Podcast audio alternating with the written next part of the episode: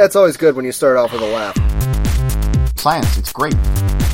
Pregnant uh, young girl, teen doesn't know how to tell her parents. Movie freaks. Edward Furlong's in it too. I am freaking hopeless. Oh, oh wow. Movie freaks. Hello, everyone, welcome to Movie Freaks, the only podcast on the net that says the only reason Yoda told Luke a Jedi doesn't crave excitement and adventure was because the little toad couldn't do it anymore. Oh, And he was jealous of that big, sexy, floppy haired farm boy. I'm Eric Marner, and I'm Eugene Weaver. and we have a huge show as always. Uh, we're going to do roulette, another episode of the top 100, and recently watched, and that's probably going to do us more than uh, plenty material for tonight. Yep. Okay, and let's not waste any time. Uh, let's dive through the roulette so we can spend maybe a little more time on the top 100. But uh, roulette. Last episode we had Empire State against Faults. Um, go ahead. I'll let you go first since my intro Okay. was long enough to choke everybody's ears. Oh, choke everyone. Oh shit. Okay. Oh, it's going to be an exciting show. It's Oh, gonna, I, I just. I can feel it all afternoon. I can feel it. It's going to be one of those. The magic was in the air. Uh, something like the the the the aroma was in the air. I don't, I'm not sure if it was magic. yeah. Oh, and it just so happens I had a big Indian feast at the buffet today for lunch. So, oh yes, the magic is, is swarming around us right now, like- and you, the the loyal listener. yes, we just took that first step through the wardrobe into Narnia and stepped right into some half man, half goat shit. Yeah, literally. okay, so fault. Here we go. yes, go. Roulette. Okay, so uh, you were kind of surprised that I picked this movie, I was. uh, and uh, and by the way, I've uh, I just started watching the uh, the French uh, mummy movie set in the Louvre. And I'm I'm gonna I mean you had a you had a nice set of roulette movies last week and I've actually watched four out of the six that you had for me and I'm gonna Nice. that, that the Paris or the the Louvre one I'm definitely gonna watch that. Uh, even in the first five minutes, I can tell that the the production values are very high for that movie. So I'm like, ah, this is probably something I'm gonna like. So, uh, but anyway, faults. Um, I'm happy to report this was a really good movie. wow, I'm shocked.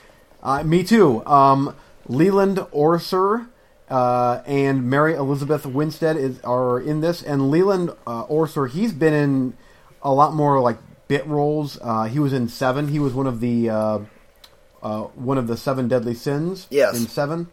Uh, he's been in again lots of smaller roles in big movies. He was in. He's one of the sidekicks in the Taken movies.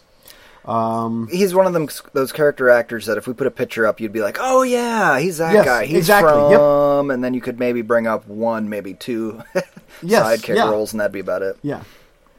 But what's cool is that he is the main star of this movie, him and Eli- Mary Elizabeth, and uh, he is fantastic. Uh, both of them are fantastic. In fact, if it wouldn't be for their performances, this movie would have probably been a lot more dull to me. But the performances were great. Uh, I'm going to just real quick here read the synopsis on IMDb. Claire is under the grip of a mysterious new cult called Faults. Desperate to be reunited with her daughter, with their daughter, Claire's parents recruit one of the world's foremost experts on mind control, uh, which is this guy. And the beginning, first five minutes of the movie, I knew I was going to like the movie. And it's one of those movies where sometimes when you watch the beginning of the movie and you're like, okay, I see the feel of the movie, and the immediate the movie immediately hooks you, and that was this movie. And I'm that I'm like, as soon as I saw the beginning, I'm like, this is so weird and kind of artsy but well acted. I'm like, I'm in, and I was totally in. A bit long for literally there being only a couple actors in the movie because it's those two in a hotel room, and it's almost like an intervention, drug intervention type thing to where he's trying to get her apart from this cult. And the less you, by the way, the less you know about this movie, the better, uh, because if you know too much, it spoils the last act, which I thought was great. It my biggest complaint was it's for what it was, it may have been maybe ten minutes too long, but that's I still was not bored. You have to like artsy type movies, more art house type movies. This is very much art house. I Okay. liked it. Cool. Well, I'll definitely keep it on the queue, and I'll uh, give it a shot sometime. I'm surprised by that. That was the one that I thought would be Yeah. uh, the longest shot of, of Yeah. the group that I gave you. The others I feel I felt were, um, like, I don't want to say safe, but fairly safe. Uh, Yeah. Good bets. There were a couple of documentaries in there, and then that uh, French mummy movie, which Yeah, which I'm gonna I'm gonna hit on. Yeah, I'm gonna hit on the other ones that I watched when we watched when we talked about recently. Watched. I'll hit on a couple of those. But Cool. um, again, this movie here, some people may watch it and be halfway through and like, ah, come on. It's one of those where you got to kind of stick with it because the end, it's pretty good payoff. For me, it was. Okay. So, cool. Anyway, Okay, over on my side, I had Empire State, and I didn't really know anything about this movie. I watched the trailer uh, of the list you gave me, and I was like, "Oh, that yeah, that one looks okay." I kind of was in the mood for a late '70s, early '80s uh, set New York movie. That that is a genre unto itself, almost. Uh, pretty much anything in the early '80s set New York, crime, whatever. That's good stuff. I'm not going to read the synopsis of the movie because I feel it gives away spoilers. And I watched the Oh. trailer for the movie, and I felt that gave away spoilers. And the Netflix synopsis absolutely gives away spoilers. So it's Oh, wow. best, you know, Liam Hemsworth. I'll give my own synopsis. Liam Hemsworth, the not Thor Hemsworth, goes to. He tries to become a NYPD cop. Uh, and fails, and so he takes a job as a night watchman of sorts for a armored car company. And he's friends with some shady characters, and that's about all I'm going to say for it. Let the rest play out in the movie; that'll work much better. Oh, Uh. I also knew within the first five minutes that I was probably going to like this movie because, dun, dun, dun, directed by uh, Dito Montiel. I'm probably butchering that name, but I know a lot of people are saying, "Who is Dito Montiel?" Well, it just so happens he is the guy who directed, wrote the novel for, then wrote the script for, and then directed uh, Guide to Recognizing Your Saints. That was his first feature Oh. film. It was based on him as a person, as a semi autobiographical film. And I absolutely love that movie. I adore it to pieces. I've talked about it many times. Yep. Um, so I was like, okay, good. I'd love to see what this guy's still up to. And it is a definite thumbs up movie. Um, a lot like a guide to recognizing. It's based on a true story as well, but a guide to recognizing your saints was his personal story, whereas this was more a New York story uh, of that time, the early '80s. Uh, so you know you got gangs running around and thugs and hoods and cops. Dwayne the Rock Johnson's in it as a detective, and he's awesome, of course. And it plays out about as you'd, as you'd expect. And, and like a guide to recognizing your saints, it's got one character that is an idiot and a stupid, just a freaking moron, and you just want to throttle him. But at the same time, that person is playing a role in your story. He is a character, Yeah. and you have to just kind of go with it. And it's the same case here, except here the guy is way more obnoxious, and you hate him twice as much. Um, but you still, he's what moves the the plot. You have to have that guy, otherwise you wouldn't have a movie. Uh, you know, you get frustrated with people doing stupid things, but otherwise, they're oh, in, instead of doing the stupid thing, we all stayed home and watched a movie. Well, that wouldn't you wouldn't watch a movie about that, yeah. or maybe you would. I don't know. uh, movie freaks. Gotcha. The movie. The, I'd watch that. Uh, I would too. It's you and me sitting around watching a movie and griping about it.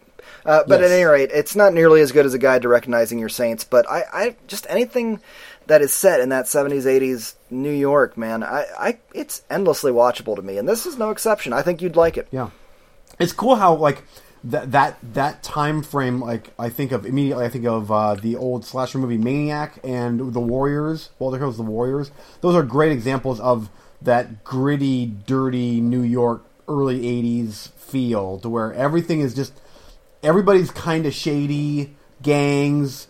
Uh, And I also think of Martin Scorsese because that's yeah, obviously he- Martin Scorsese, He yeah. gets his start on that, and it yeah, that's the first thing I snap to. Um, I, I, anyway, big thumbs up. okay, Uh, cool. I would probably final score. I mean, I'd probably give that a pretty solid seven and a half. I'd watch it again. That was a good flick. Uh, good stuff, but not one that I'm like, you haven't seen this, kill yourself. You know. yeah, yeah, yeah. Gotcha. Yeah. Well, that's good, boy. I'm glad that that both of the roulettes were thumbs up on this one. Yeah. Let's go on to the next round. Uh, Okay. I'll let you go next. What, what, Okay. What, you- what did you pick of the masterpieces that I doled out to you? Okay, so you threw my way uh, Creep, From the Dark, Lost Soul, The Doomed Journey of Richard Stanley's Island of Dr. Moreau. Up for have- longest title of all time. Of all time, yes. I have never I have never forgotten you and The Long Way Home, which both of those are um, Holocaust based documentaries. There were uh, two or three other Holocaust-based documentaries that I did not put on there. I thought about having Hmm. a whole Holocaust doc round, but I no, I picked out the top two. They added a whole bunch of them, and these were Wow, the, really? yeah, these are the two that I thought were the uh, best looking of the group. Let's say that because Okay. there was there was like one that I think was a TV thing that was fifty minutes, and you know Oh, you know what I mean. So I added the ones that were most uh, movie esque. Yeah. Well, um, I, I first of all, I'm definitely going to watch. Was there another one that you threw my way to, or was that it? That's No, five. that was it. That was I only threw Okay. five. I I thought Okay. those were So- nothing else I came up with was better than those. So Okay, well, I can promise you that of those, I'm certainly going to, before the next show, I'll have watched Creep, From the Dark, and Lost Soul, guaranteed, and more than likely one of the Holocaust ones. so now it's just a matter of which one should I pick as the official roulette. I think I'm going to go with Creep, um, just because I love horror movies, and that one there gets really good reviews. Um, so a really good review. I posted the trailer for that one Yeah. on the Facebook page. That's uh I is that Mark Duplass's for directorial debut? I believe so. Yeah. well, he was a. a, a we all we love him over here because he was he's a kind of a comedian guy. He's done some funny roles. Has done uh, some indie film. He um, we know him from uh, The League, which is a was a web based show, but now has a, I think it was a web based show about fantasy football. But uh, even n- knowing nothing about fantasy football or and hating football as you kind of do, you would still like that show. Oh, it's that funny. Anyway, okay. on. So yeah, so Creep is Creep is my my roulette pick, but um, I can't wait to watch Lost Soul, uh, just because I like Richard Stanley. I've seen his two biggest movies, and I, I I know the history of that extremely troubled shoot. So I can't wait to watch that and see what he has to say about it. What So, what else do you know him from? I, I'm not Uh, familiar with him. He directed Hardware and Dust Devil. I love hardware. He's very much, yeah, he's very much like he's kind of out there. No doubt. Uh, yeah, I've seen But- hardware. but it would have. I mean, just I'm and without watching it, this could- I know that this is going to be one of those. Oh, what were they thinking when they fired him? Uh, and I remember this way back in '96 when this movie came out. I I remember that because I even back then I had seen his movies. Like, oh, Richard Stanley's directing Island Doctor Moreau. Awesome. Oh no, now he's not. He got fired. I'm like, what? Um, so it's going to be interesting to hear what went on there. the only thing I know about that movie, I've seen it a time or two, and it's extremely forgettable. It's one of those that I push stop and I forget everything that happens, and the next day I go to the video store and go, "Hmm, Island of Doctor Moreau. Maybe I should check that out." Uh, uh, but I Val- do. Val I- Kilmer Val, and- Kil- yeah. Val Kilmer. That seems cool. Cat people. What you know? Uh, I do Yeah. remember hearing how weird Marlon Brando was on it with Mm-hmm. uh, demanding the mini me and all all of that. But I didn't hear anything else about it. I just saw it pop up on Netflix, and I love me some docs about movies gone awry. Those are the best. Yep, agreed. Uh, so I can't Okay. wait to watch it. Uh, on my side, then, uh, you gave me Deep in the Darkness, which I contemplated throwing at you, but I figured you'd watch anyway and let me know if it's worth my time. These Final Hours is already on my queue. Dark Valley is, I think that's on my queue as well. The Barber, I am about 40 minutes into already, so I'm not picking that. And lastly, the Phoenix Project. Uh, and it came down Dark Valley. I wasn't aware of until you threw these my way, and that one's got really good reviews. It's kind of a dark looking western, uh, so Yep. I was like, Yeah. I'm going to add that on there. The only reason that I'm picking Phoenix Project over that is because of runtime, and I am extremely busy these days with writing project of my own, so I want to keep it as short as possible. Uh, Yep. I have not watched much in the last couple of weeks. Trust me. Uh, but uh, so yeah, I'm gonna go with the Phoenix Project. That one has lower scores and two stars, but the premise sounds so cool. Yes, but it does. Trust Yeah. me, if I see my free pass come up right at the first credit, that would be uh, Asylum Presents. Then I will be skipping right on to Dark Valley. uh, the Barber, I am enjoying. Uh, I'm gonna, I'll probably keep watching that one, finish it up. But uh, so far, it's just kind of playing like a fairly straight thriller, Okay, gotcha. but very well Yeah, I thought it acted, very sounded- very well shot, and everything. yeah, it sounded good. Okay, Good. so next episode, the Phoenix Project versus Creep. I have a feeling that that's going to be a, a, another. I think I, I'm calling it. I think that's going to be another two thumbs up on on the next roulette. I think. Mm, Mine has one and three quarter stars, and yours has four. So we'll see. But in in your defense, I am taking the lowest denominator here, Gotcha. so it's all good. Okay, let's Yeah. move on to this round of the top 100. In this episode, we'll be talking about uh, number 60 through number 51, and it is. Uh, we say it every time, and it's just gets a little more truer each month. It's getting hard. I mean, it's getting tough. Ugh. Anyway, Yeah, the, the the flaccidness has gone away. It is like we're talking fully erect right now. completely. And Yes. It's, and it's more than that. It's choosing between erections. like, how can I pick just one? yeah, wait till we get to the top ten. It's like total blue balls uh, explosion ready.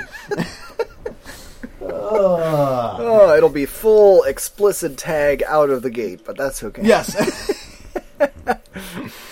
Uh, hey, at least, I mean, a boner is better than no boner, I guess. yep, that's right. Number 60, I have 28 days later, and I'm not going to spend too much time on that. I do want to add to the next round, probably going to have a lot of animation for me, because I was, I was really debating between a few animated flicks this time, and uh, most of them kind of got bumped up uh, above some of these because of, uh, again, watchability. If I'm Yeah. faced with these masterpieces, do I want to watch this or do I want to watch that? And it's sort of like, mm, these are every few years, and those like those animated ones I could watch every year. Uh, Yeah. But for uh, Danny Boyle's horror movie, Twenty Eight Days Later, it's it's brilliant, it's amazing, it's great, it's fantastic, it's it's wonderful, I love it, it's groundbreaking, but um, it still kind of falls down to here and be- because it's a hard watch, you know. I mean, at, at after a certain point, it's not a happy film, No, not at all. and especially when you know kind of the little twist, um, you know, which Yeah. I predicted and saw coming the very first time. Thank you, but still, absolutely love. Okay, number sixty for you. 60 for me is Quentin Tarantino's Inglourious Basterds. Uh, I, I just everything like you said. It's it's one that uh, it's long enough and it's heavy enough where I'm not going to watch it every year, but every couple of years, definitely. It's one of his best movies. In fact, looking over his list, that might man that might be uh, number one for me for for his movies. Uh, and I know that we already had rated his movies, so hopefully I stuck with. Uh, I think Kill Bill. I think we put Kill Bill above that. Oh, Oh, shit! I Did I. Kill I- Bill somewhere? I did. Kill Bill might still be in there somewhere. If not, then shame on me. Have to Eugene's drop one. rearranging yet again. Yep. Oh yeah, that's probably the case. Eh, that's all right. You got a whole another month to dwell on which boner to pick. Yes. Okay. But yeah, uh, yeah, you everything that needs to be said about Inglourious. This is, by the way, a remake uh, that is superior in every possible way to the original. Uh, I think I I'm not a big fan of the original. I know that you liked it way more than I did. I do. I quite enjoy it as being just a silly '70s uh, exploitation grindhouse. It's hilarious. It, it's sort of like this and and the remake are two in. They're not even the same level. I, I don't even. I don't even really compare them. One is one thing. One's completely new age grindhouse. We need a new uh, subgenre for the stuff Tarantino's been doing lately. Yeah, that's true. Okay, back to you. Okay, 59. I have King Kong, and uh, this is one of those instances where every single one I'm throwing together in the same pile. Uh, but if I was forced at gunpoint to pick one over the other, I really love Peter Jackson's King Kong, the director's cut, the long, bloody long one. It's it's great. It's it's Yeah. totally popcorn and totally old school Hollywood. Uh, that being said, I I absolutely love and appreciate everything that the original 1933 King Kong is. That I own a beautiful tin set of. Uh, it is still amazing, and it still holds up today. And I didn't see it until after Jackson's remake. wow. And I've never seen I, it. I still think it's a brilliant film and and wonderful effects. Even though it's all stop motion and miniature, I, I still it was That's fine. I love that. it was stuff. glorious. I loved it. Now, have you? I'm sure you've seen the '70s version. Yes, and I still don't know what King Kong saw in her, but that's okay. Yeah. It's a terrible movie. Oh boy, Jeff Bridges, come on, dude. Yeah. Uh, but eh, he, it's it's bad. It's it's watchable for a drinking game Saturday afternoon, but yeah. woof. Yeah. I do remember as a kid watching. That was the first version that I saw, and I'm like, "Wow, this is great." And eesh, Me too. yeah. I remember seeing it on TV when I was a kid. Saturday afternoon after, let's see, I had my morning cartoons from 6 a.m. on. Then I had wrestling. And then after that, I believe it was a Big Chuck Little John. That's a Cleveland local Yep. uh, thing. I That's where I first saw the 19, I think it's 1976 King Kong. Yep. Uh, but anyway, yeah. I'm putting them all right there. Yeah. Gotcha. Okay. 59. Uh, 59. 59 for me is The Godfather. Um, the original Godfather. Again, this is not one that I watch often. I've only watched the movie twice in my life, uh, but it's still it's fantastic. It's uh, I know that that a lot of people think Part Two is the best of that series, and it's a good movie. But I man, Part One for me was fantastic. I loved Part One, and it still holds up today. I, I can't pick uh, I can't pick one between between Godfather one and two. I can't. They're they're both brilliant in different ways, and I love both of them equally. I, I I'm hard pressed to pick a favorite of those. Yeah. Uh, number fifty eight. I have Terry Gilliam's one of his masterpieces, uh, Fear and Loathing in Las Vegas, based on Hunter S. Thompson book, uh, starring Johnny Depp, and it's uh, such a mind trip. If, if you're not into drugs and ever wanted to know what taking acid is like, this movie is pretty much cinematic acid. And it's a wonderful trip. It's a beautiful journey all the way through, but it's not one you're going to take every year. Unless you're a hardcore like pothead drug druggie and you're like, wee, let's smoke some weed and watch that. Ha ha. Yeah, I don't know. Once I quit doing all that, it's like, boy, this is tough to sit through all of this. Pedophile guy, what's going on there? And Christina Ricci, and uh, this is awkward and real dark stuff. But it's a, a hilarious movie if you take it, if you know anything about Hunter S. Thompson, and Yeah. and that it's probably half fiction. Gotcha. Fifty-eight. Uh, 58 for me is Arnold Schwarzenegger's Predator. Uh, one of, if not my favorite Schwarzenegger movie. Uh, again, holds up to this day as a prime example of of 80s awesome action movie. Uh, and then this kind of gets lumped in with with um, to me like with Commando and just a lot of the bigger like uh, Rambo 2, just the big explosions, the big guns. But Predator had a creature in it, and that's what made it even better. Yeah, yeah. Especially if you're not really expecting it the first time you're watching, and then all of a sudden, part of the ways through, you're like, "Wait, what? Now it's an alien movie? Holy Like, crap! yes! This is amazing." Yeah, good stuff. Yeah, this was this was one that I actually was able to talk my mom and dad into taking me to see because hey, Arnold Schwarzenegger's in this. It's an action movie, and oh no way would they have ever taken me to see a monster, you know, alien. and they let you stay through the whole thing. Yeah, we watched the whole thing. This I mean, was back it in was '87. F bombs uh, abound. Oh, yeah. that movie. Guts getting ripped out, and oh, it was great. Oh, they skin. Yeah, skin, Dillon, you son of a bitch. right at that Oh, point, I my parents it. would have been like, "We're done. We're out." We're okay, fifty-seven. I have uh, Network. ah, Again, brilliant film. It's a ten. Am I watching it once a year? Not really. No, it's not the feel-good movie of the year. Uh, no, but, uh, that's it. Back to you. yeah, that, great movie. spend that a lot was of time a- on it. Yeah, that was fantastic. We Mm-hmm. could we could delve into that one and uh, easily chew up twenty minutes of time talking about all the the, reasons of- Mm-hmm. and the implications that it, it brings up of politics and news media. Yeah. You know what? Yeah. It, some of them are, are. Some of the points would all be so obvious. It's just sort of like, just go watch the movie, and then you'll understand, and we can just look at each other and nod knowingly. Yes, yes, that's right. Number fifty-seven. That's right. 57 is From Dusk Till Dawn. That definitely makes the top 100 for me. Um it get, it's getting close to the top. It still holds up, even though some of the CGI is a little bit shoddy now, just a little tiny bit. But What's Uh, George Clooney.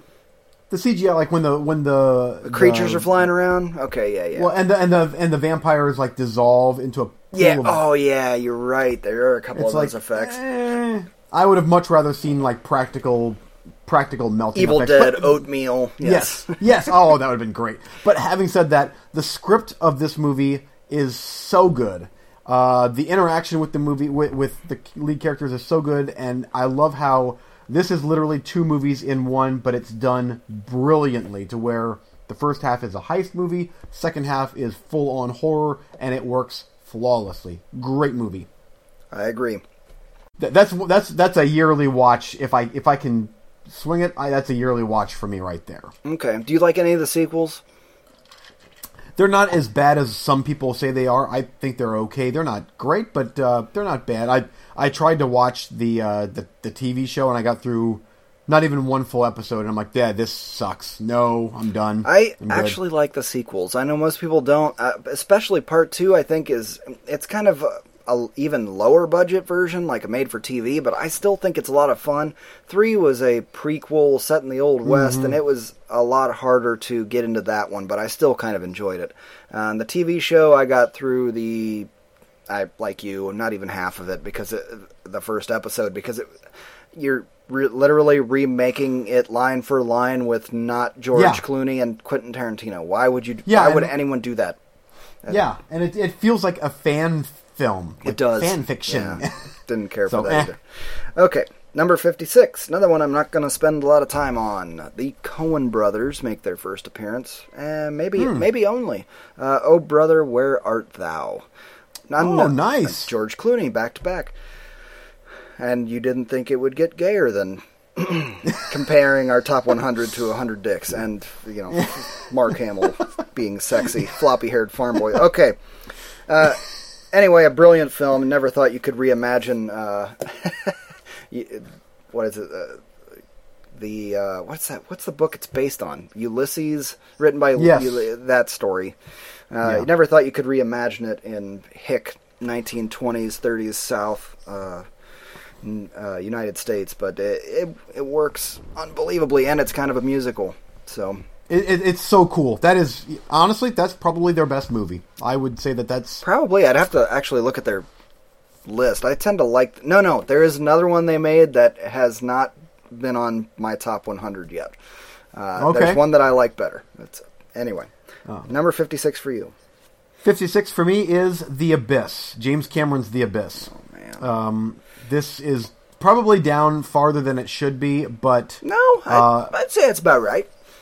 Yeah, it, it's such a great movie. the The acting is so good, um, and this this is a prime example of the only the only way to watch this movie is the director's cut because it changes things so drastically from the theatrical version uh, that I, I I will never watch the theatrical version of this movie ever again. Completely agree. And and I always said it up with the director's cut. It took it from a uh, the theatrical cut is about some miners in an underwater scenario with maybe an a, some alien stuff, and the director's cut made it a worldwide event that everybody was watching. Humongous, epic. It was awesome. Yeah.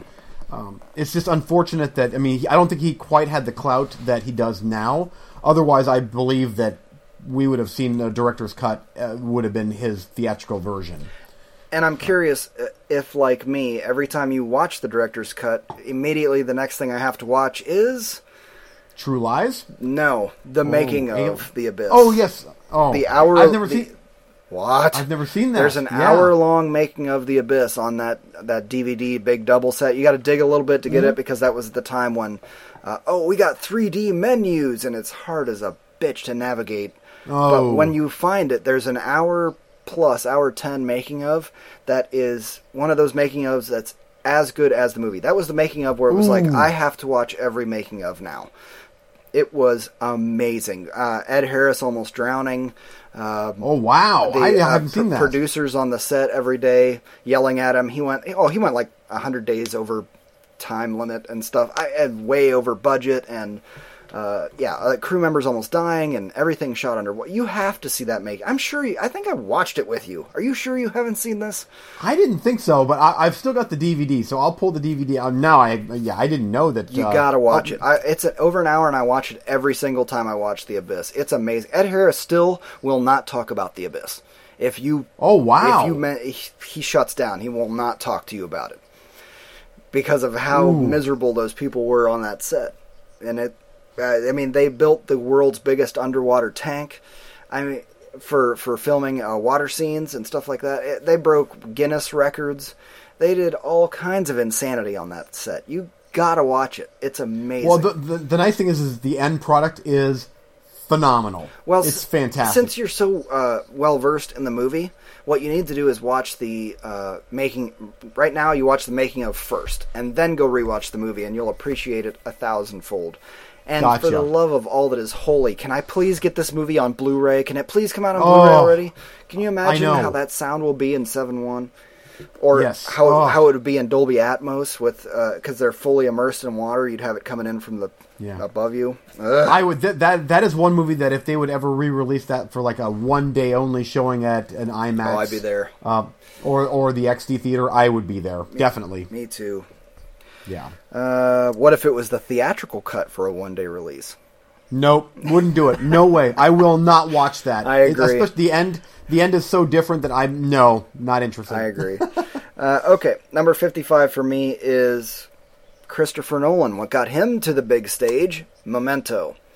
ah, A brilliant, groundbreaking film in the pantheon of cinema, but it's not one you're going to watch every day because it's a, it's a tough watch because of the way that it's filmed. And scenes are uh, backwards. You watch a scene, and then the next scene is the previous scene. And then the next scene is the previous scene. And it's a fascinating concept, but uh, to revisit it often makes it a little tough, uh, especially if you know what's coming. Okay, number 55 for yeah. you. Fifty-five for me is Fight Club. Hmm. It is, yeah. It uh, another one that I feel should be higher on the list, but you know, it, uh, there are so many other ones that I like, maybe just a little bit more. But Fight Club is a perfect movie, and this one here, uh, very polarized on this one with my first viewing experience, followed by subsequent viewings and my complete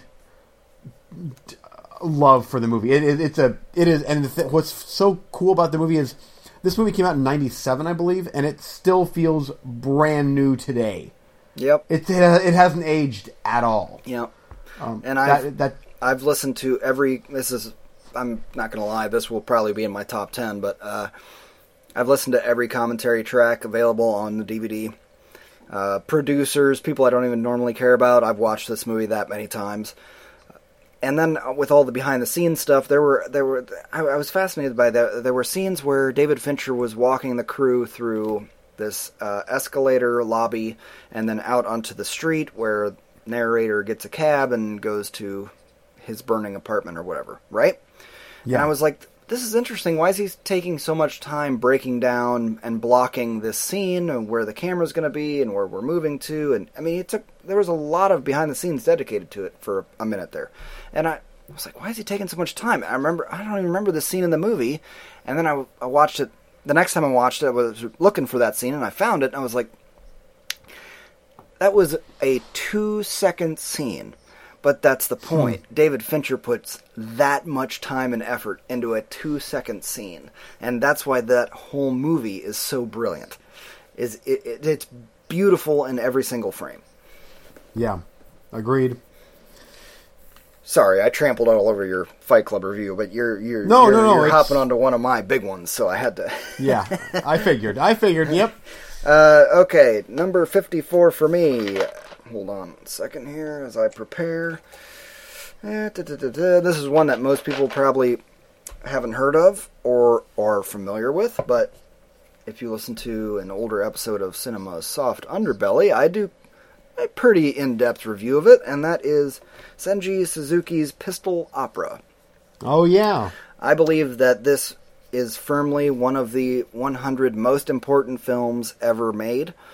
Um, not every movie on the on my top 100 fits that criteria. I believe this is one of them. It is so unique and so different and so bizarre, and most people will probably hate it. But it's unlike anything else you've ever seen, and that's not in a horror, gory, filthy, disturbing way. Just it's just different. It's like a, a stage opera in movie form, where sets are spinning and moving, and there's some singing, and it's just bizarre as all hell. But if you can cut loose, cut through all of that uh, uh, kind of uh, top, flashy, showy kind of stuff, there is a story so deep and intense underneath of it.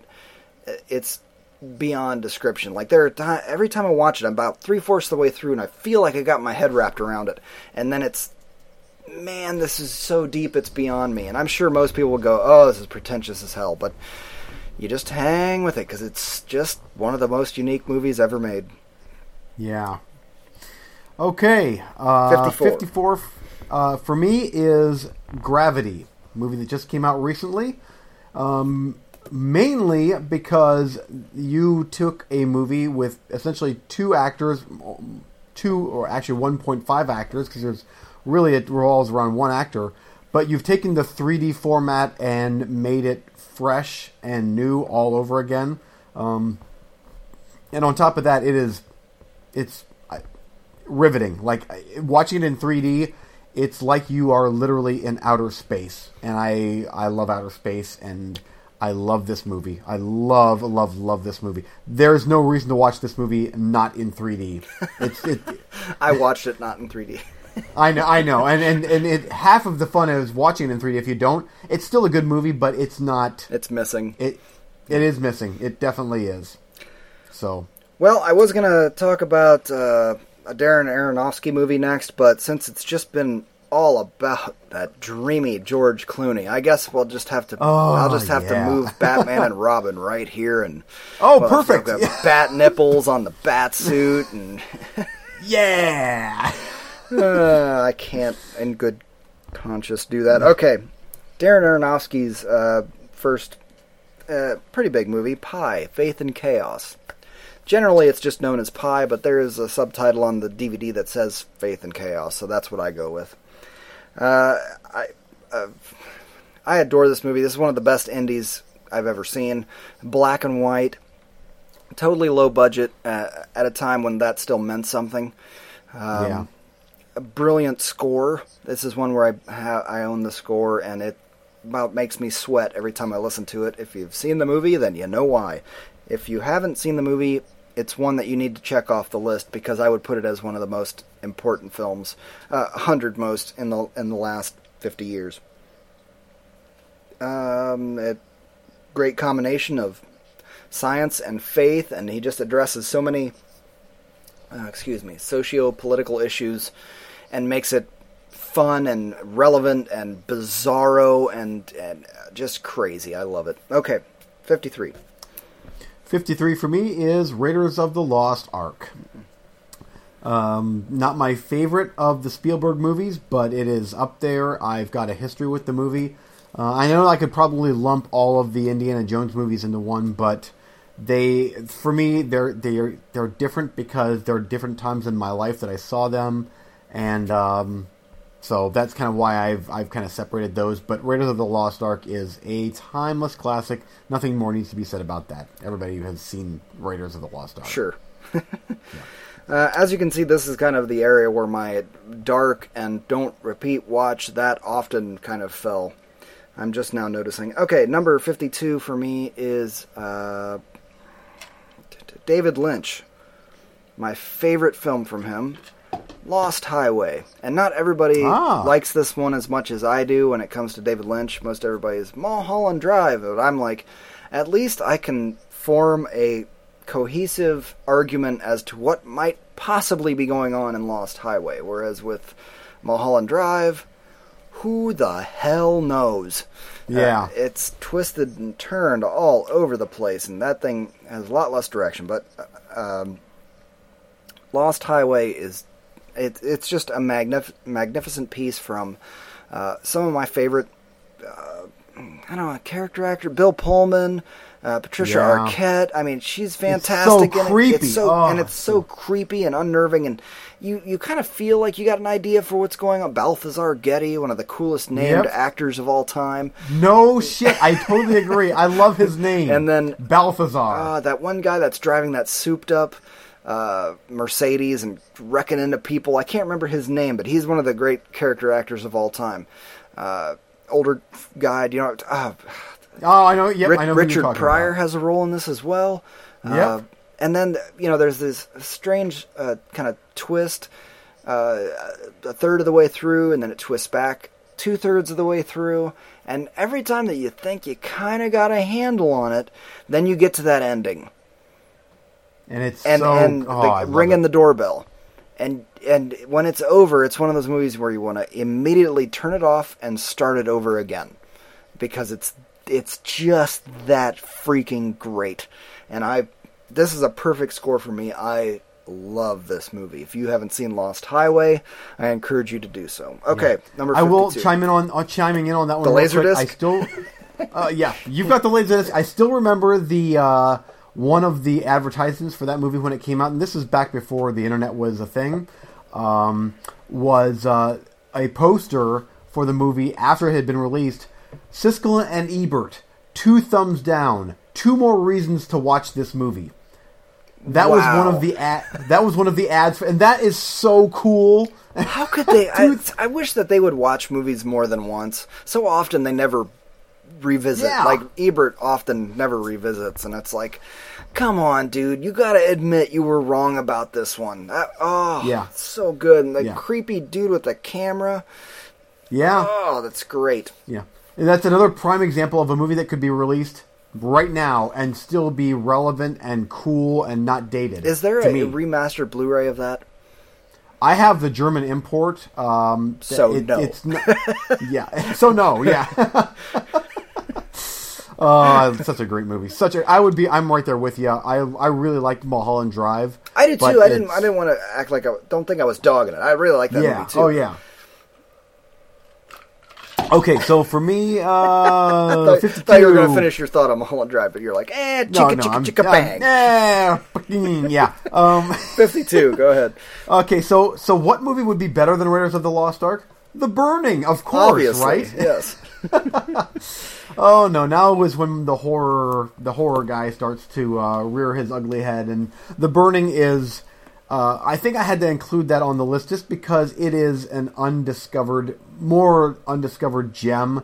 It's so um, indicative of of the early '80s slasher movie, and it just fell under the radar with Friday the Thirteenth and the Halloween and, and all of those. It just it kind of slipped through the cracks, and it truly is one of the very best examples of how to do a slasher movie right. And getting Tom Savini and there's a lot of actors in that movie that went on to uh, I mean to be name actors. Uh, but it's it still holds up today. I like the fact that the uh, the hero of the movie is a dorky kid and not a blonde girl that makes it all the way through. It's an actual dorky guy. And that's that's different than most of those uh, slasher movie types but uh, I agree. It is indicative of, of the times of that '80s slasher era period, and I'm I wouldn't know as well as you where it falls into like its release time. Was it at the time when everybody was hot on the slashers and releasing everything like crazy, or was it you know early on and it just kind of fell through the cracks? But I will say that having seen a lot of those uh, kinds of slashers, this one stands out big time. I very much like this movie. Yeah, this one was 1980, uh, which is the same year as Friday the It's the 13th. same- but I, I, mean, I, that's kind of the same time. Yeah. I, I think that Friday the 13th, though, it it did uh, get more noticed more, and also uh, this movie got butchered by the MPAA versus Friday the 13th, which got right. by. Yeah, which basically got by pretty much unscathed. There was a couple scenes that got trimmed for Friday the 13th. This one here, heavily edited, and the unedited version is just it's got some brutal violence in it. Uh, so this, by the way, is the first movie from the Weinsteins. This was their very Oh, first wow. mo- Yeah, this was their first movie. So, which is I think is kind of cool. Yeah, that, that uh, and I don't, you know, and Tom Savini's do, doing the special effects. So Mm-hmm. he did special effects for both this and Friday the Thirteenth. And you can tell that's another thing is which is so cool is I can tell when there is Tom Savini special effects in a slasher movie. Like this has the same type of feel of the the gore that Friday the Thirteenth and Dawn of the Dead, Day of the Dead. There's something about Tom Savini's effects that just like oh, there's the knife that's. It, it, Yeah. the way it's done is, is very similar, and I, I love that. Right. So I know what you're saying. Okay, wrapping up this round of the happy, happy penis time top 100. Uh, number 51, Bad Lieutenant. Harvey Keitel's wiener Hmm. flagging all over the place in the first 15 minutes of this movie. Oh damn! I don't have that on my. Oh shit. Okay. Well, I, I love it when I screw up your top 100. That's Oh. my favorite thing ever. literally, what am I going to have to delete because that's going in somewhere it has to on be my in the list. top 100. Unfortunately for me and Bad Lieutenant, it fell to here because this is not a happy movie by any stretch. This is uh, Abel Ferrara at his best. it's one of the craziest and just darkest. Oh, it's so dark and weird and wrong on so many levels, and yet can almost make you shed a tear by the time it's over. And yes, Yeah? you get to see drugged out Harvey Keitel flagging his penis around in the first 15 Oh. minutes. You know this this Oh. episode's already getting like a happy penis time title. Oh yes. That's all we talked about for crying out loud. I thought nothing could be gayer Oh. than our last episode, but apparently apparently We we, just kicked the door down there. But Yep. if you haven't seen Bad Lieutenant, don't let his uh, little shriveled wang uh, scare you off. This is a masterpiece of cinema. Even if it is dark, it's not going to be one that you're going to watch often, but it's one you will watch more than once. It's a brilliant film, and my God, that ending. It's so powerful Oh, on so man, many no levels. kidding. It's just. Oh, it's so good. And this was a blind buy for me. Nobody recommended this to me. I just stumbled across it, and it was one of those cases where uh, the DVD was the DVD case was artisan. Ooh, they make weird and different stuff. Maybe I should check that Yeah. out. And sure, lo and behold, I get the only unrated copy. Mother of God. oh yeah. Literally. Uh, that one. That movie there earned its NC-17 rating In Uh, that was I, yeah. Yeah. Uh, yeah. Boy, that movie is fantastic. In fact, you got. I think you It was me, me. Yeah, I got you one. to rewatch that one. You were like, uh, wasn't the Harvey Keitel's wiener in there? I was like, just trust me. Just watch this thing again. And it, it's it's a devastating movie to to literally watch a man self destruct on film for ninety minutes. Darryl Strawberry It- it- rears oh. back. He hits one. It's Oh, the. Best scene of the movie. Where, where is that? Where he, shoot, He where shoots the radio. you dirty son of a bitch. Oh, it's just everything that you can think of is in that movie. Mm-hmm. Everything. Ra- raping nuns? Check. Well, not by Harvey Keitel though. That he's a Not by he's Har- a no, de- not by Har- detective yeah. on the case of finding the people that Yeah. did this to a nun.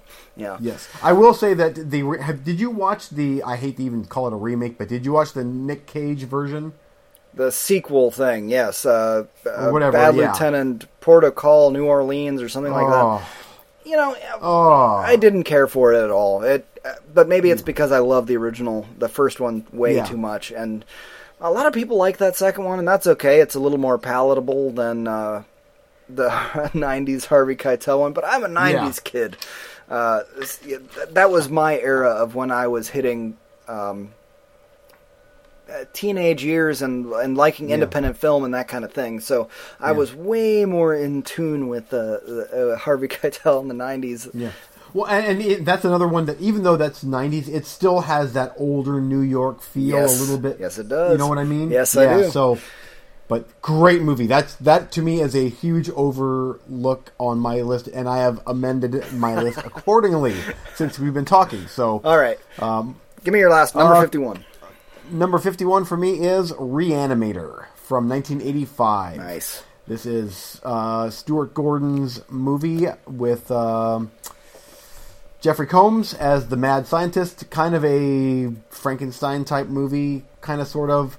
Uh, it, it's great. It combines comedy and gross out, gory humor. Uh, it works so well. It's so good. Uh, the practical effects are great. It moves at lightning speed, and um, it, I love the fact that it's it's. I just said Frankenstein, but it, it does have a very unique, original type storyline going on, especially for the '80s. Um, but I I love it. I love the movie. That's one that I can watch. I not could. I watch that every year. Uh, Reanimator gets watched every year from me. I own the uh, Anchor Bay Collector's Edition Yeah. with the Hypo Pen, and uh, it goes on the shelf with my Anchor Bay limited edition serial numbered tins. And I've seen that movie exactly one time. oh, it's so good. I'm, it's so good. I'm not knocking it. It is so good, and I absolutely agree with you. I totally dig it. I just haven't had time. It's been on um, the back burner where I'm like, I gotta watch that again. I just haven't got around to it. Um, Yeah. Jeffrey Combs, he's so great, but I love him so much more when he's a fully a good guy. When he's kind of dodge. I mean, mad, any mad scientist Jeffrey Combs is good, but uh, what was the From Beyond? You know, where he's Yes. really full on good guy. That's great, but this one and I think I think of this one and um uh, the Peter Jackson one where I'm the Frighteners where I'm like, oh, he turns bad. Oh. Why, why can't he? He always starts off kind of good and turns bad. But Yeah. I've seen him in all of three movies, so what do I know? Yeah. Well, he was he was the the one alien recurring character in uh, Enterprise, the show. Yes, That yes. starts out bad and ends good. So, and he was great. By the way, he was fantastic on that show. yes, he was. I loved his character. He fits in with all those really weird roles. It's, it's Yeah, he does. he's one of those people like Bruce Campbell, where can you just can we have you in every movie? Can we just uh, even if you're in the background, Yeah. you're the bartender for five Yeah. minutes. And yeah, and just play play Jeffrey Combs or pr- play Bruce Campbell. Just be that. Be you. yeah, not even not even disguised in the blue makeup and the antenna from Next Yeah. Generation. He just even has a name tag, Jeffrey Combs. And Jeffrey Combs. Because it's funny because there are certain actors that, that that they feel like that's probably how they are in real life. And Jeffrey Combs, I feel like that's probably his personality in real life. And, and same with Bruce Campbell. I think that's him in real life. Uh, so- is that quirky, Wait, yeah, but Jeffrey type. Combs has a little bit of that more weird, off kilter. Like maybe uh, we can't be friends. Like Bruce Campbell at least Yeah. seems approachable, and Jeffrey Yeah. Combs has a little bit more of the crazy. Uh, the, Like- uh, guy from Willard and Back to the Future. Oh, what's his name? him. Crispin Glover. Crispin Glover. He has a, a little more of a flavor. You know what? Actually, uh, Crispin Glover and Bruce Campbell have a baby. It's Jeffrey Combs. It's Jeffrey Combs. He's right oh, square in the middle Oh, of the, the weirdness. You've heard it here first, folks. Jeffrey Combs is the uh, bastard child of Bruce Campbell Oh, and Crispin Glover. Whoever didn't get those three together for the new Ghostbusters, you just failed at life. Oh, that would have been The greatest movie awesome. of all time. Awesome. Yes. And the token black guy would have been who? Um, Still Ernie Hudson, because he's got nothing else going on. still, other than Asylum shit. Ernie Hudson reprises his role, and three strange, weird horror tweaker dudes that nobody knows except for five horror Eric and fans. Eugene. Yeah. That oh, would have been okay. perfect. Well, that wraps Yeah. up this very penisy top 100. Let's move into recently watched, where I'm sure it's going to get way more hetero. Probably not, but you go ahead and kick us Probably. off. And uh, I have a few. I actually did get a few things watched. Mostly, I've got a, a non-watch, one I finished up that I started reviewing, a little TV, and then some hit and miss. So I've got all Okay. over the place. Go ahead and start us Okay. off. Um, I'm going to hit on uh, one. Uh, well, yeah, I want to take care of the roulette picks that you threw my way last week that I did not pick for this one, but I still watched. Go ahead, go right Uh, down all the roulettes. Okay, uh, started with uh, uh, General Tso. What's is it? Uh, searching for General Tso, Something like that. I think it was General yeah, So searching for General Tso. I don't know. Yeah, it's it basically it's about uh, who who invented that dish that, that that Chinese dish in restaurants. It is such a great documentary. I gave that four out of five stars. Um, my biggest complaint, honestly, is it was so good that it should have been easily 20 minutes longer. It's like an hour and 15 minutes. Um, and I wanted more. And it's not just hitting on that particular type of food. It's it kind of deals more with Chinese cooking, Chinese culture, how it was implemented into the United States, into New York, and throughout throughout the United States back when when Chinese started coming over to this country. It is so good and so interesting to how different recipes of General Tso's and how so much Chinese food is changed and Americanized because a lot of what we eat over Uh-huh. here, Chinese food, is is not what the Chinese people eat. A lot of Chinese people have never heard of General Tso's chicken. Uh-huh. I learned this when I went to Guatemala and was having uh, South American, aka Mexican Spanish food, and Yeah. it was like, "Good morning, welcome to breakfast." Here is a, uh flour tortilla that's about three inches across, and here's some salsa that is mostly water and some green leaf, and here's some refried beans. This is breakfast. Go, and you're like, I don't. This isn't really Hmm. breakfast for me. Do you have some eggs and so, you know Taco Bell? Pancakes? Sp- working. the- no, this is what we eat for breakfast. And then you start digging into it, and you go, "This is the best flour wrap tostita Yes. thing I've ever had in my life. These are the best beans I've ever had in my life, and this is the hottest salsa I've ever eaten in my life. And I fell into a volcano once. Yes. yep. Uh, yeah, Yeah, it's after just- that, you, funny you can't come back to America and have Americanized Mexican, Spanish, quote Yeah. unquote. I'm doing all kinds of air quotes that nobody can see because it's a you know podcast. But uh, you can't you can't go to that other country and then come back and have it. Uh, There's only a few uh, gourmet places where you can get that kind of stuff. the, the true authentic and this is one of those where uh, like it's they, and the chinese people have said like on this documentary they're like it's sweet and breaded and deep fried and whatever and it's like what Yeah. and and it's ah, it's catering towards americans now but it is such a great documentary i loved it uh, and then next up is an honest liar which i finished up last night about um, the great uh, whatever his name is um, the Sam great magician. Something I have like no that. idea. yeah. I don't know. I'm It's about a magician that eh, about a magician that debunks uh, con artists, and it's it's uh, immensely fascinating. Great movie. Um, it's interesting how the movie takes a very left turn uh, about midway through to where it starts to deal with this he very very old guy's personal life and um, his relationships. I don't want to spoil anything. You guys, you got to watch it. But I love to see him debunk the uh, the faith healers and um, and the other quote unquote magicians and how they're you know. It's just interesting. The more that's one of those. The less you know, Yeah. the better.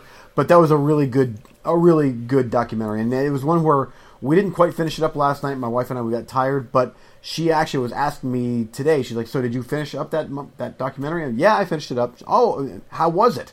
So when she does that, she was interested. Usually, if we don't get through a movie or whatever, she she doesn't ask. Yeah, So- I understand what you're saying, and and you know, as much as we like to see a hero succeed, there's nothing more enjoyable than watching one be exposed as a fraud and fail. Uh, these are Yeah. these are things that are tropes of that uh, the general American audiences want to see, and, and finding out these people are totally fake. That sounds great to me. That's why I added it to my list and the roulette. Yep. You should watch it. It's a really good I movie. definitely will.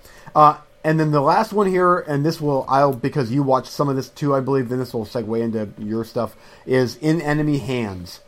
That'll kick me was- off. Yes, this one here, um, of all of the roulettes uh, that you threw my way, this one here seemed to be the most, to me, the most surefire win. It, big name actors, submarine World War II movie, a name director. Um, something happened on this movie uh, behind the scenes. Guaranteed, someone messed with this movie because it is broken. Um, I made it through the whole way through, but it was not. It was not good at all. Oof, you're, I mean, you made it way further than me. I watched about half an hour of it, or maybe 40 minutes. and then I believe I texted you and said, uh, actually, you texted me and said you didn't like it, it was bad, and whatever. And I, Uh, you didn't give a whole lot of detail, and I was like, man, it can't be bad. That's so many character actors that I love. I this know, has got to yeah. be good. And so I started watching it, and I watched about maybe maybe 30 minutes of it, and texted back to you, whoever lit that movie should be murdered. Like, I, and I always say I don't want to be the podcast that just craps on everything, but seriously, the, the days of our lives is lit better than this. I mean, it made Yeah. it look horrible, like a made-for-TV movie. The editing was choppy, uh, and I don't, Yes. and I don't mean like, hmm, maybe I would have done a different take there or a different take there. I mean like, literally, the splices in between scenes were not done well. Was this made in whatever program came with your two hundred dollar computer? Uh, this is not the Movie Freaks podcast. You need to have better equipment than that shit. Uh, Yeah. it was unwatchable. Especially, I mean, we're talking not just like one or two people that I like. We're talking like half a dozen people that I like. Yeah, and William H Macy is the main star. and by the way, I think that he was he was miscast in the movie. He's he's okay, but he no, didn't no, work. no. Nobody was miscast in this movie. No, they just didn't know how to deal with these actors of this caliber. Somebody was in way Yeah. over their head, or they were making a made-for-TV movie. I don't, I don't know. Yeah. Somebody was. It just sucked. It- you couldn't Yeah. get lost in the movie because you were constantly like, "Why does it look like a set? Why does it look horrible? Yes. Why?" I, I it was blatant too, and this wasn't an early '80s movie. This was from like 2004. I mean, it's not that. Yeah. it's old, but it's not like it should look this bad.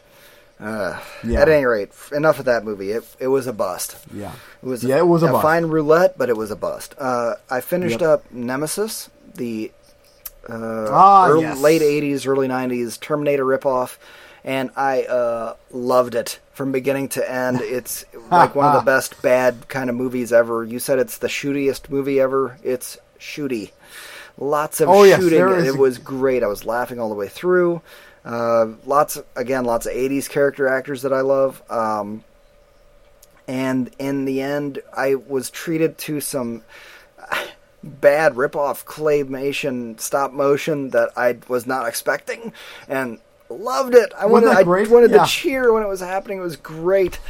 Uh, I loved it all the way through. One of the best quote-unquote bad movies I've ever seen. And I'll wrap up my little three for here with True Blood season two. We wrapped up this week. I found it at the library, uh, so you can get seasons at the library. Holy crap! I'm going to be watching even more stuff that I actually want to watch instead of stuff that I is acceptable. Uh, you said you left off halfway through season two. It's I did. and I'm not encouraging you to continue because there's better stuff you could be watching. But that being said, it's too bad you quit because the second half of season two was by far the best stuff of this show so far. ah, of course. I mean, giant course. bullhead demon things with giant hands and claws ripping Yeah. people apart. And, Never saw that. yep, it was awesome, and it still has all the same flaws, or is it a flaw? It's stuff that annoys me with the first season and a half. The main character is an freaking idiot, like uh, irritatingly an idiot. Why would you do this? Is that Paquin? Yes, Uh, Anna that- Paquin. Okay. It's just, Yeah. Why are you such an idiot? Why do you think like she's so dim that it's painful? But that's the way she's written. She's just playing her character. Yeah. She does a fine job acting. It's a good mo- a good show. I'm enjoying it. Looking forward to the next season, but I'll probably take a break. I'm probably gonna watch. Uh, I ordered in this little tease. Ordered in the Strain season one, which I just finished up. Oh, yeah. finished up that audiobook and was shocked to dis- Oh, how was it? It was good. It was good. Yeah, I'm not like freaking out about it, but it was uh, very enjoyable. It was like a Michael Crichton take on a vampire thing. So very clinical mm. and medical, and uh, Gotcha. but it, it was it was fine audiobook. You know, I was just biding time till Gerald's game came in, and then Gerald's game came in, and it was the novel. I ordered the audiobook, but she didn't order the Oh. right thing, so I got to wait another week for that to come in. So I'm watching, listening to some more Star Wars bullshit. Anyway. Uh, I was shocked to discover after listening to the audiobook of The Strain that season two starts this week. And I'm like, they made it into a TV show. All right, I'll check that out. So I ordered in uh, The Strain season one. Uh, and I'll have a review for that sometime in the future. Okay, next up for you. Um, okay, so I've got a couple more here. One, I'm gonna just let's just get this done and out of the way. The woman, Lucky McKee. Yes, go ahead and speak about this. Here we go. Okay, so I disagree. Uh, okay, moving on. Um, so this one here, you you literally I- pretty much forced me to watch, and I'm glad you did. Lips you did. lips sealed. Go ahead. Yeah. Uh, so uh, Lucky McKee, I'm not a fan of Lucky McKee, especially after that all cheerleaders die shit. Uh, that was not a good movie at all. I'm like, oh, and you're like, you know, people are defending this movie. You've got to watch this movie. So I found it. I watched it, and I'm happy to report that was a good movie. Four out of five stars for me. I'm a horror guy, um, and if you're into rapey, weird, tortury, tortury, uh, odd, bizarre acting, mo- act, asshole actors with really emo, weird music, this is your movie. I can't even count how many movies of that description you have ripped apart on this show. I'm oh, I know. sorry, sorry. Zip, zip lips. But, go but ahead, for some reason, I, you know, I think part of it was the lead actor. The, I'm not sure what his name is. The the dad. He was a perfectly cast asshole in this. I really liked his character. He was just this this suburbanite type guy that was just insane, and I really liked his character. Uh, but this movie got a thumbs up, and I I went in with the guards up thinking this is gonna suck. I'm gonna hate this movie, and damn you, Eric, for making me watch this. And I'm like, this is so far okay. Okay, it's getting weirder. Oh, now it's getting rapey. Okay, now oh now it's uncomfortably weird. And, and by the time the credits rolled, I'm like, yeah, that was good.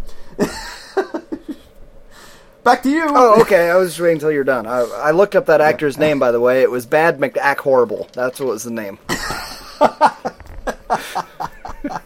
I hated pretty much every single thing about that movie. I thought it was uh, misogynist and sexist and uh, woman hating to the max, and I hated everything about it. I wanted uh, that poor savage woman to rise up a fourth of the way through and murder every single person in the film and then run off and join her savage people and that would have made me happy.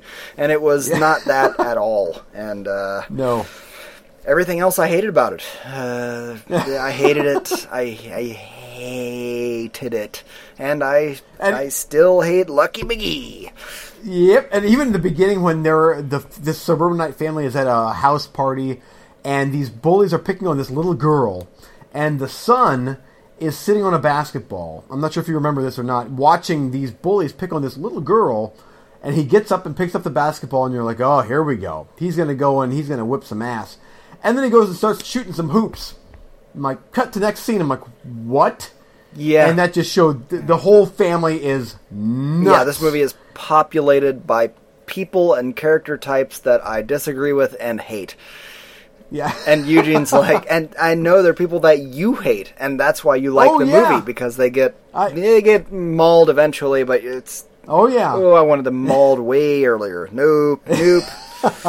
no, thank you. Uh, and that's Oh, fine. You know, hey, like I said, I was getting to arguments where I was like online going, "Lucky McKee, who likes that jackass?" And people are like, "Oh, I do. The woman's great." I'm like, "What? What?" And then, and then you finally you're like, Okay. horror guy, you got to watch You- this. And yeah, I, Yeah. But then again, I should have thought about it. It's like, let's see, it's, It's- rapey. I'm- It's full of assholes. There's nobody to root for. Of course, Eugene's going to be like four out of five, thumbs up. but I encourage. This totally our- falls- I know. uh, You know what? It's it's more interesting if we disagree. I encourage our Yeah. audience to uh, watch this movie, Lucky McKee's The Woman. Uh, tell us what you think. Who's it, Yeah. you know there is no right or wrong. It's it's nah. I'm I'm changing my opinion there. If you like this movie, you're wrong. Okay, moving on. no rebuttal from you. Uh, okay, since we're getting on in time, I'll do. I got three more. I'm gonna whip through real quick, and then I'll be done. You can uh, finish up whatever you have left.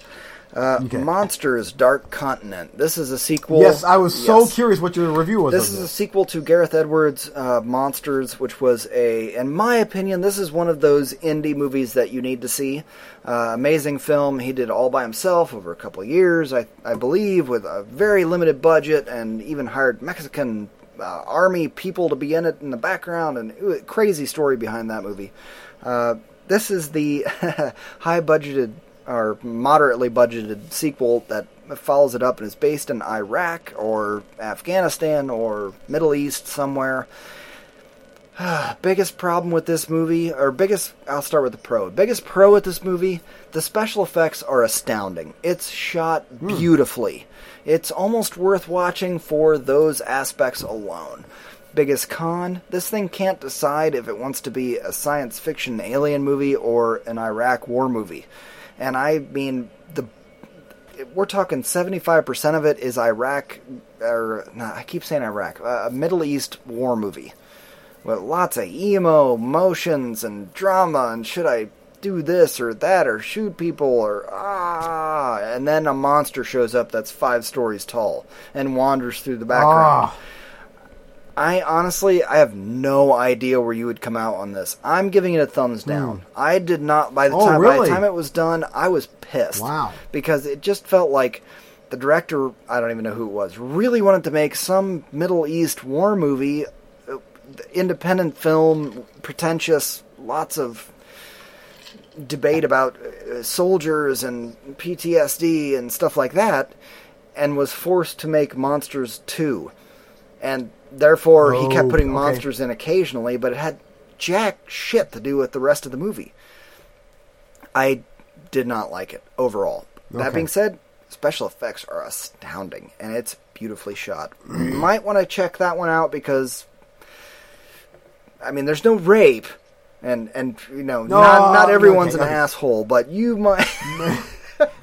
Moving, Moving- on, I'm just kidding with you, but you still might want to give that one a shot. You might like it. No, I'm gonna keep. I'm gonna watch it. I'll watch Uh, next one. up, recently added Netflix original, I believe, I could be wrong. Uh, Chris Tucker Live. And I think this is going to go along the lines of how do you feel about Chris Tucker? And that will be your opinion of this stand up. I happen to really love Chris Tucker, uh, despite never having finished any of the Rush Hour movies. I like him for Fifth Element and Friday and just being a weird, kind of little tweaky character. And uh, I loved it. I was crying, literally crying all the way through because of his uh, facial expressions. Uh, I didn't get. I mean, my wife was like, "Eh, it's funny," but she wasn't. I was howling the whole way through. Uh, my opinion bordered on Eddie Murphy funny. I mean, it was fun. Oh, wow. I, I was dying, dude, the whole way through. Best stand up I've seen of the last ten. Easy. Now, Damn. if you Okay. hate Chris Tucker, probably not going to like it. I don't know. Yeah. But that's just my evaluation. Last up, I have Seventh Son um, with uh, Jeff Bridges and unfortunately casted uh, people. Poorly casted, I will say. I'll take a stand on that one. Now, this was a. Uh, overall, I'm giving this one a thumbs up, uh, as most other people did not, but uh, I quite enjoyed it. It was kind of a cross between Sorcerer's Apprentice, uh, that kind of level of fun and effects, and what was that witchy movie with uh, Nick Cage, where he's a witch hunter? Oh, remember that one? That was a good movie. Uh, It was a for the most part. good. It's a good bad movie. yeah. Um, Season of the Witch. There you go. Combine those two, maybe a dash of Clash of the Titans. Ah, that sounds cool. That's kind of where you're at. But but that's kind of bad. I mean, those are yeah. Oh, generally yeah, kind yeah. of bad. I'm actually adding that right now to the list because that's I'm like okay, that's definitely at least a treadmill movie right Jeff there. Bridges has a mouthful of marbles all the way through. But last episode, I was talking about how I would. Uh, what was I talking about? The Drop and Tom Hardy. How I would, if I was forced to be an actor gunpoint, I would change the tone of my uh, speech patterns to create the character. And I think Jeff Bridges was really trying to do that, but it it comes off as really drunk marble mouth. Like there were times where I couldn't understand what the hell he was saying, but it didn't matter. He's you know you got to get into that uh, Sorcerer's Apprentice kind of mindset, and then it's like no, it's super CGI. Everything CGI. Sometimes he's standing on a mountain, and you're like, that ain't he ain't standing on a mountain. Yeah. you know what I'm talking about, where it's Oh, full, yes, yep. full green world, uh, green screen world. But uh, you know what? You should check this one out. This is one I wife okay, kind of you know Hercules, The Rock, uh, that kind of dumb kind of thing. But I thought it was it was up there. I would go kind of uh, uh, top to bottom, I would go Sorcerer's Apprentice, Seventh Son, and then your Hercules Clash of the Titans. That you know what I mean? Like, so I would put it up there on that list. Now, as uh, as far as what I said with unfortunate casting, right off the bat in the beginning, one of his uh, apprentices is Kit Harington. Do you know who that is? No. Game of Thrones, Jon Snow. Oh, really? Yeah, that's one of his apprentices. I don't think he makes it to the title card. oh, and his okay. replacement apprentice is Ben Barnes. Do you know him? Nope. That would be the guy from uh, Prince Caspian. He was Prince Caspian. oh man. He still keeps getting roles, which is fine. He's an okay actor, but watching, you know, you ever watch those movies where you're like, you guys need to swap? That's that would be probably This one of is definitely one of them. Kit Harington blew him off the screen, and he was only in there for ten minutes. And it's like, oh, it's. But I don't think I don't know where Game of Thrones was when this movie came out. Was it Game of Thrones big at the time? I, I, I don't know when how it was. Yeah. maybe Game of Thrones wasn't a, as big a thing. Uh, but considering how this movie failed, maybe you should have looked into that. I, if Yeah. those rules had been reversed, this would have been woo thumbs up. But as it was, wow. we had Ben Barnes throughout the whole thing, and Julianne Moore Yay! playing Queen Evil She Bitch Witch of the West, and yeah, Yeah. it was fine if But you don't so- like her, which yeah. eh, I don't really care for. So she played the role fine. Okay, Yeah. no, I I really didn't Okay. have nearly as many problems with it as Hercules and all those other crappy movies I said. Yeah. It, it was. Well, it sounds like Sorcerer's thumbs up then? Yeah, I put it just below Sorcerer's Apprentice. Which I, I doing my, I'm doing my Jeff Bridges impression. That's how he. Yeah. That's how he talks through the whole thing. But I, I, that sounds like something that, that I would totally like, especially Yes. when you're talking Sorcerer's Apprentice. I thought that was a good movie. it is, and you should definitely give this one a chance. I'm I'm kind of bummed that it failed as hard as it did, but it's a lot of CGI. So you know, yeah, I'm not going to Gotcha. dive into when the time frame of when this was released. Was it a summer? Was it a fall? I don't. Come on. Hey, Yeah. over to gotcha. you. Wrap us up, and then we'll Okay. wrap up this whole uh, mess. Okay. Um, so uh, just I'm gonna first of all uh, touch base on j- just to hint on the next show. I want to talk about Super Bad, but I want to spend a little bit more time than what we would have right now. But next episode, I want to hit on Super Bad just a little bit. Okay. And and because I think that there's going to be some good back and forth on that movie. Okay. Um, Uh, briefly, and this is what I'm going to talk about on my own show on uh, Soft Underbelly, is uh, Contamination. 1980 uh, Luigi Cozzi's movie, or Cozzi, I'm not sure how you pronounce his last name, Italian. if, if any alien knockoff movie would be to your liking, this is the movie right here. It is great. It's so cheesy and so awesome and gory and hilarious. Um, but yeah, aliens and coffee beans in South America, and um, Because those go hand in hand. I got it. yes, people exploding and bad Italian actors and great goblin music. It's great. Sounds good. yes, so that I'm gonna hit more on that particular movie on my own show, just getting into a little bit more of the. Uh, That's fine. Do a full breakdown of it. I'd love to hear it. Yeah, the, uh, but just so you know, the alien eggs in contamination, because that the original title is an alien contamination, um, are balloons, just blown up balloons, green balloons. Awesome. Because you know, Yeah, we need those kind of effects. Not everybody can be James Yes. Cameron with his abyss, underwater water penises flailing at everybody. exactly. Yeah, exactly. Yes. So we have we have balloon penises in this movie, Oh god! exploding and spewing Just green. Uh, All over your face. Yes, green, green, salty, uh, Oh my very yogurty substance on you. Anything else you want to uh, review? Uh, oh, I did want to touch real quick on book I'm reading right now, uh, Stephen King's Christine. Only reason I bring this book up is because um, I've watched the John Carpenter movie more times than I can count. And this is one instance where the book is so vastly different from the movie, which is surprising. I just figured that John Carpenter's version would be a uh, you know abridged version of, uh, or, or abridged, whatever you want to, whatever, uh, of. Oh my God, we're so past eleven thirty, and you keep talking. Oh, Just go on. I know. It's, it's all on. Blah, no, blah. no, it's all on you this time, though. You're not gonna. It's none of this. Hey, you kept me up too late. This is on you. Keep going. I tried to wrap us up ten minutes ago, but go on. I, um, Tell us about so- his so- version. Yeah.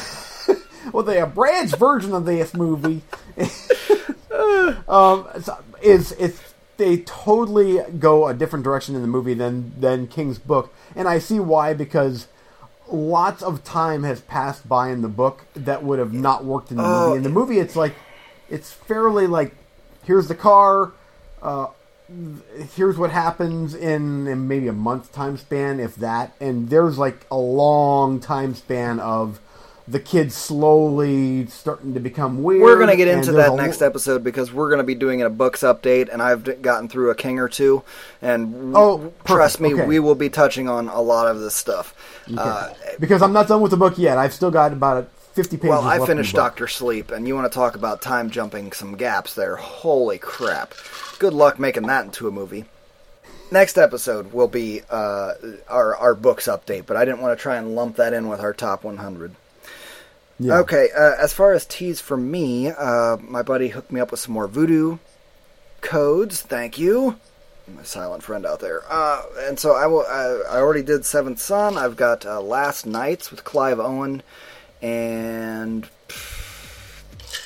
Morgan, Morgan Freeman. Morgan yes. Freeman? Yeah. And as soon as he gave it to me, I was like, uh, "That came out." I posted the trailer for that. I was waiting for it to come out in theaters, but apparently came and went, and I've got the Vudu, so I'm going to be watching that soon, uh, as well as a handful of others. I got the Forger with uh, John Travolta.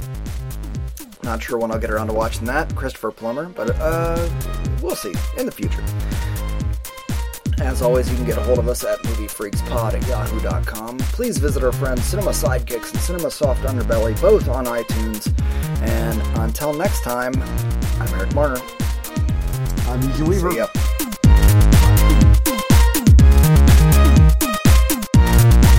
You're listening.